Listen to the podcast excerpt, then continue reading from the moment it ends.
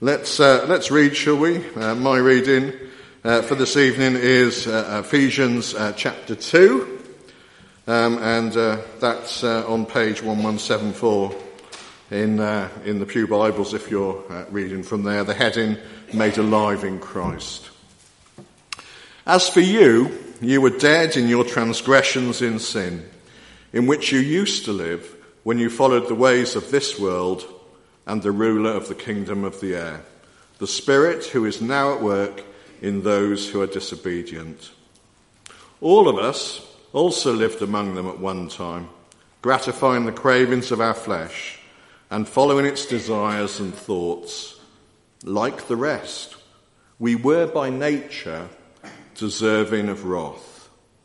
But because of his great love for us, God, who is rich in mercy, made us alive with Christ, even when we were dead in transgressions. It is by grace you have been saved. And God raised us up with Christ and seated us with him in the heavenly realms in Christ Jesus, in order that in the coming ages he might show the incomparable riches of his grace expressed in his kindness to us in Christ Jesus. For it is by grace you have been saved, through faith, and this is not from yourselves, it is the gift of God, not by works, so that no one can boast. For we are God's handiwork, created in Christ Jesus to do good works, which God prepared in advance for us to do. Our second reading is from John chapter 15, verses 1 to 17. I am the true vine, and my Father is the gardener. He cuts off every branch in me that bears no fruit, while every branch that does bear fruit, he prunes, so that it will be even more fruitful. You are already clean because of the word I have spoken to you. Remain in me, and I will remain in you. No branch can bear fruit by itself. It must remain in the vine. Neither can you bear fruit unless you remain in me. I am the vine. You are the branches. If a man remains in me and I in him, he will bear much fruit. Apart from me, you can do nothing. If anyone does not remain in me, he is like a branch that is thrown away and withers. Such branches are picked up, thrown into the fire, and burned. If you remain in me, and my words remain in you, ask whatever you wish, and it will be given to you. This is to my Father's glory, that you bear much fruit, showing yourselves to be my disciples. As the Father has loved me, so have I loved you. Now remain in my love. If you obey my commands, you will remain in my love, just as I have obeyed my Father's commands and remain in his love. I have told you this so that my joy may be in you and that your joy may be complete. My command is this love each other as I have loved you. Greater love has no one than this, that he laid down his life for his friends. You are my friends, if you do what I command. I no longer call you servants, because a servant does not know his master's business. Instead, I have called you friends, for everything that I learned from my Father I have made known to you. You did not choose me, but I chose you and appointed you to go and bear fruit, fruit that will last then the Father will give you whatever you ask in my name. This is my command love each other.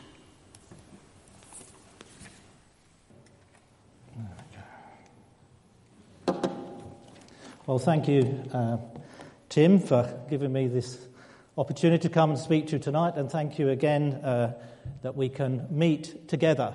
And uh, it's good, isn't it, that we uh, although we're close by, we don't often do this, and it's good that we can take this opportunity every now and then uh, to meet together. And as we open up God's Word this evening, it is a well known passage, and it starts with the last of Jesus' I am sayings in John's Gospel.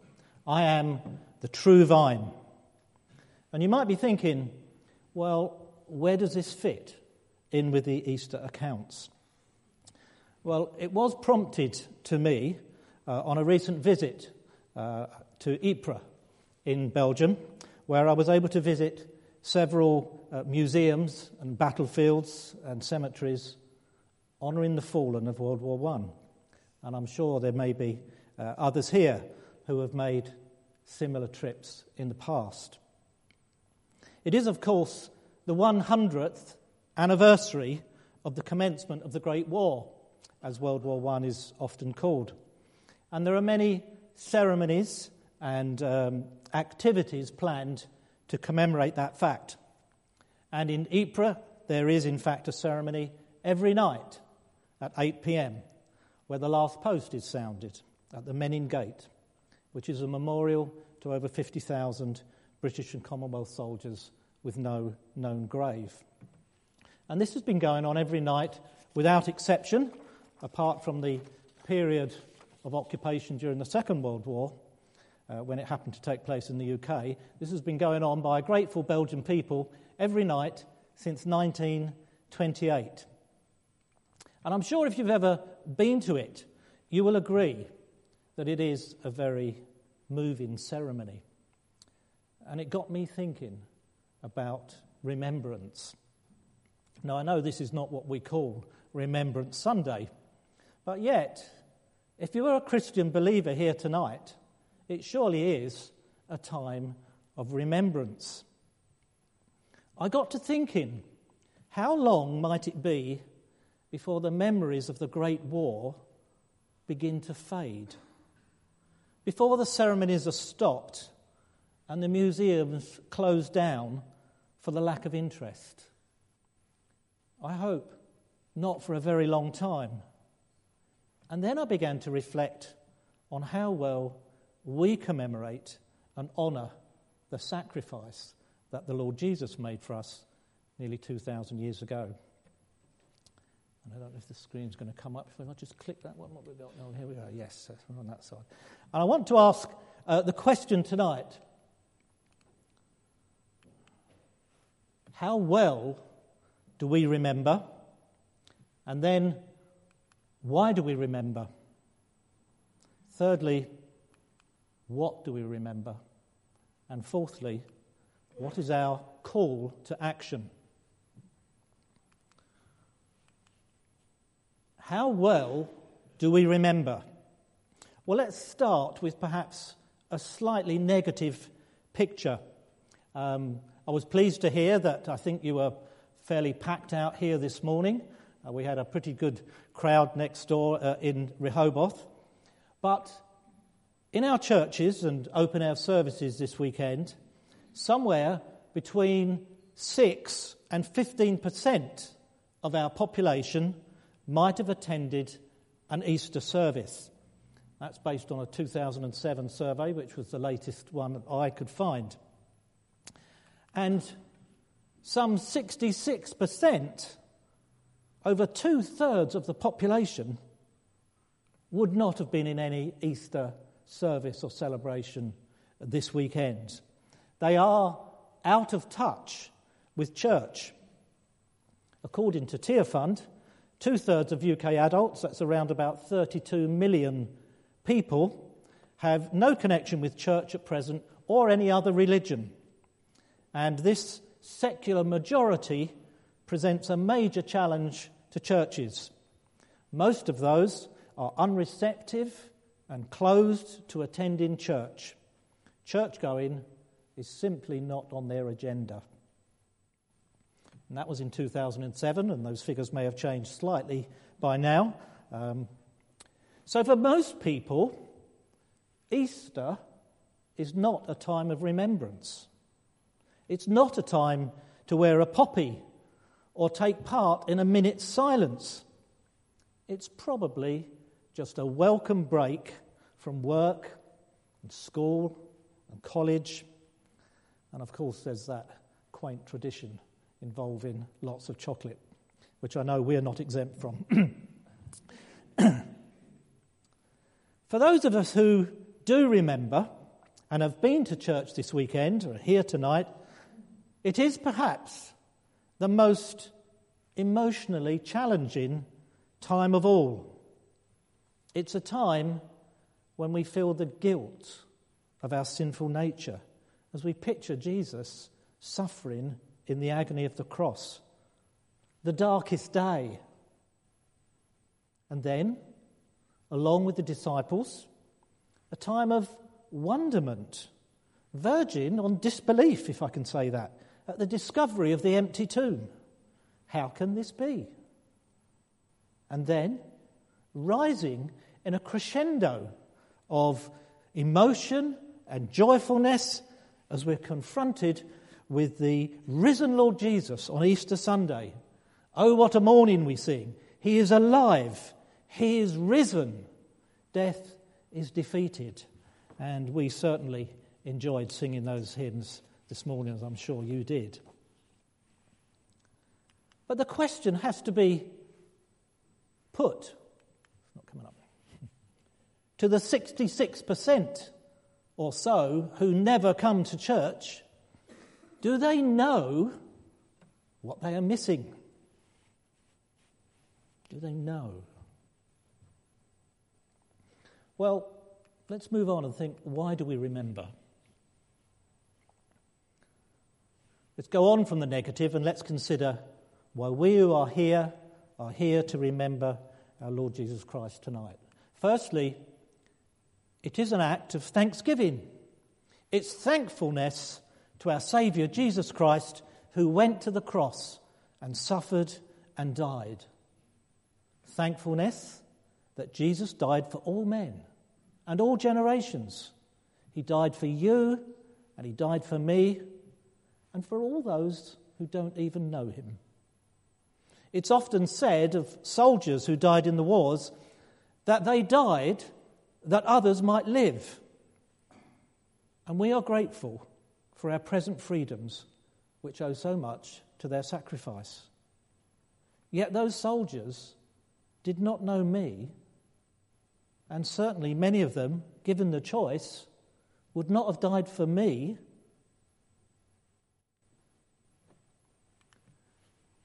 It's an act of renewal. Renewal at the joy of our salvation. Do you remember the moment, the hour when you first believed? That moment of amazing grace? Does it fade over the years? Do you need to reaffirm the commitment you first gave? Confessions of your sin? Repentance for things in your life which are not as they should be. I do pray that if any of us are here tonight, just because it's a tradition to go to church at Easter, that you think again not of a tradition, but of what the crucified Saviour has done for you. Turn to Him tonight, throw down the burden of your sins, and experience the joy of His forgiveness. Thirdly, it's an act of glorification. Glory to the Father as we bring our praise and our worship. Yes, our numbers in percentage terms may be small, but yet we are many. We are like the shoots from the stump of Jesse, the branch which will bear fruit. And we, the church, bear testimony to the resurrected Saviour Fourthly, we remember because we have a hope for a better future. Remembering our history is important because we want to learn from the past. We don't want to repeat past mistakes. And if we keep these important lessons alive, then perhaps we can determine a better future for all of mankind.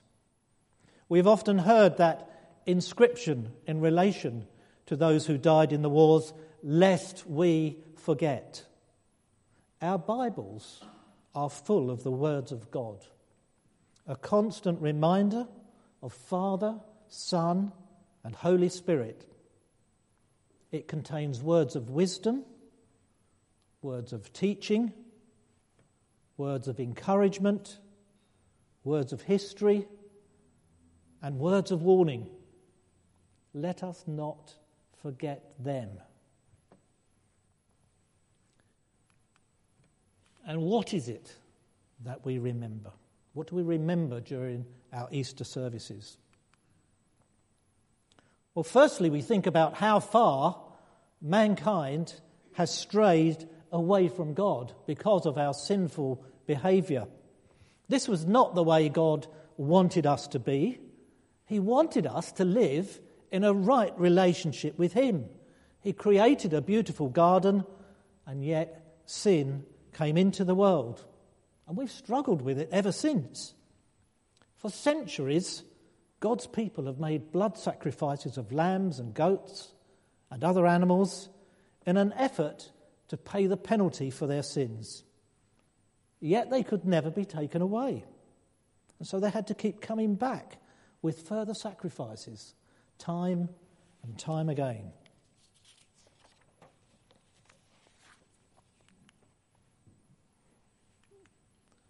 It was only when Jesus died for our sins, which was according to the scriptures, that there was full atonement for our sins. He was the Lamb of God. He was the perfect sacrifice, for in him there was no sin. And he was the only one who could pay the penalty for our sins for all times. It is through faith in him we are justified through the grace of God and the righteousness of Christ, which has been assigned to us. He showed us by his death that the way back to the Father was open. The curtain of the temple, which separated God from man, was rent in two as Jesus on the cross committed his spirit to the Father and breathed his last. And although Jesus died, and he knew it was the fulfillment of his mission on earth, he felt human emotions and fears for the pain of crucifixion. Yet, he still went to the cross in obedience to his Father. It says in Mark chapter 14, verse 36 Abba, Father, he said, everything is possible for you. Take this cup from me, yet not what I will, but what you will. Three times on the way up to Jerusalem, Jesus had explained to the disciples that he was going there in order to be put to death and that he would rise again after three days. We read in Mark chapter 10, verse 32, that they were on their way up to Jerusalem with Jesus leading the way. And the disciples were astonished, while those who followed were afraid. Jesus may have been fearful, but he was resolute and striding out in front of the others, determined that his mission would not fail. Jesus was buried and then was raised on the third day, again according to the scriptures. And although alongside him were common criminals, this was not like any other crucifixion. He broke open the tomb. He came back to life. He is alive. Death is defeated. And he showed through his resurrected body that he has power over death itself. It was Thomas, wasn't it, who, seeking confirmation that Jesus really had risen from the dead, demanded to see the nail marks on his hands and the wound in his side. It was Thomas who, when Jesus stood before him, was commanded, Stop doubting and believe. How often do we wish we could echo those words as we seek to share the gospel truths to non believers? Stop coming up with 101 reasons to stay as you are.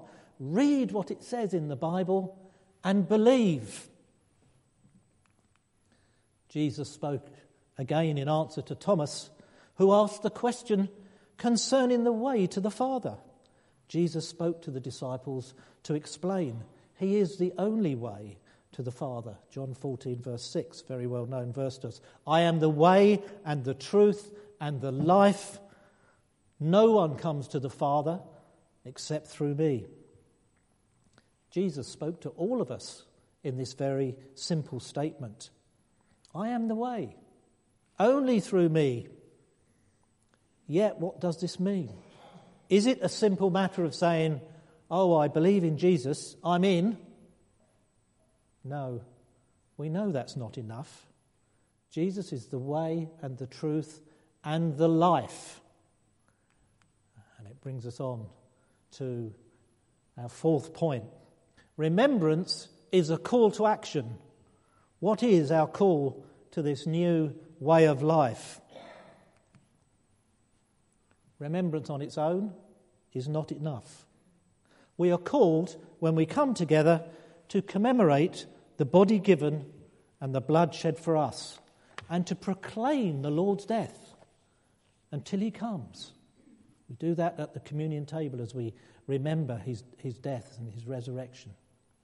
And as we remember, we look to the future with hope for eternity. Then we are called to be constant in our worship of the Lord Jesus. Remain in me, and I will remain in you, says in verse 4 of our reading. There is a little abbreviation I came across as I was preparing for tonight, and it's used by some to describe those who come to church uh, as CEO. Don't know if you've ever come across it. Christmas and Easter only. But perhaps we could add that there are also SOs, Sundays only. Our lives spread across seven days of the week. And Jesus, the true vine, tells us that we need to stay connected to Him at all times. Jesus is saying we need to be JOs, Jesus only. and when we are JOs, we're not alone. We are part of and connected to a larger network, the true vine. First verse of our reading. The true vine, who is Jesus Christ, and who has been planted by our Father, the Creator God. As the body of Christ, we are called to stay together, to live together, to grow together, always in Jesus, so that we will bear much fruit through the exercise of the many gifts we have been given. We cannot do it on our own, and we cannot do it when we are apart from Him. Instead, our Bibles tell us we will be discarded and like a branch that is thrown away and withers. And then finally, we need to remain in His love. We saw on the screen earlier that Jesus has commissioned all believers to go out into the world with the good news of the gospel. The Great Commission, as it's called from the end of Matthew's gospel, baptizing them and teaching them. And why should we do this? So that the Father will be glorified. Verse 8 of our reading. But how can we do this? We live in a difficult world where many simply don't want to listen to us. How can we move those who are obstinate, entrenched in the ways of the world? The answer is that it is because of the love Jesus has for us, loving us as the Father loved him. If we are obedient, we remain in that love. True joy, complete joy, comes from obedience to his commands. And in Jesus, we see the one who has the power to move even the coldest heart. Jesus said, There can be no greater love than the love I have shown for you in laying down my life. He says, Greater love has no one than this to lay down one's life for one's friends. You are my friends if you do what I command. And that verse that I read there, verse 13 of our reading, appears on many of the gravestones and the memorials in military cemeteries. And I just want to leave you tonight by uh, reading this well known poem written by Major John McCrae in 1915. You've, I'm sure you've come across it before and heard it. It's called In Flanders Fields. In Flanders Fields, the poppies blow, between the crosses, row on row, that mark our place, and in the sky the larks, still bravely singing, fly scarce heard amid the guns below. We are the dead. Short days ago we lived, felt dawn, saw sunset glow, loved and were loved, and now we lie in Flanders fields. Take up our quarrel with the foe. To you, from failing hands, we throw the torch. Be yours to hold it high. If ye break faith with us who die, we shall not sleep, though poppies grow in Flanders fields. And I want you to look particularly at that last verse. Take up our quarrel with the foe. To you from failing hands we throw the torch. Be yours to hold it high. If ye break faith with us who die, we shall not sleep, though poppies grow in Flanders fields. Through our Saviour's death on the cross, we have been called to take up the quarrel. We have been thrown the torch by the light of the world. He calls us to hold it high, to shine it into our nation this Easter time and in the days ahead. Thine be the glory, risen, conquering Son. Endless is the victory thou, O death, has won. Let's sing our final hymn, Thine be the glory.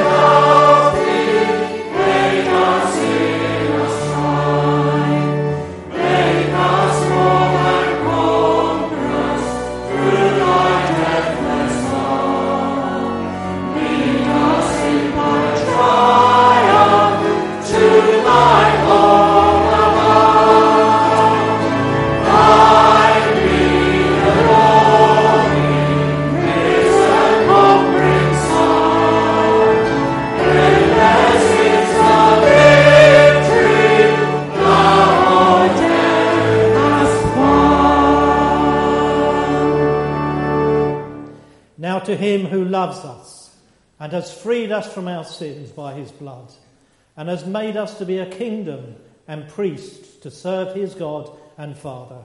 To him be glory and power for ever and ever. Amen. Amen.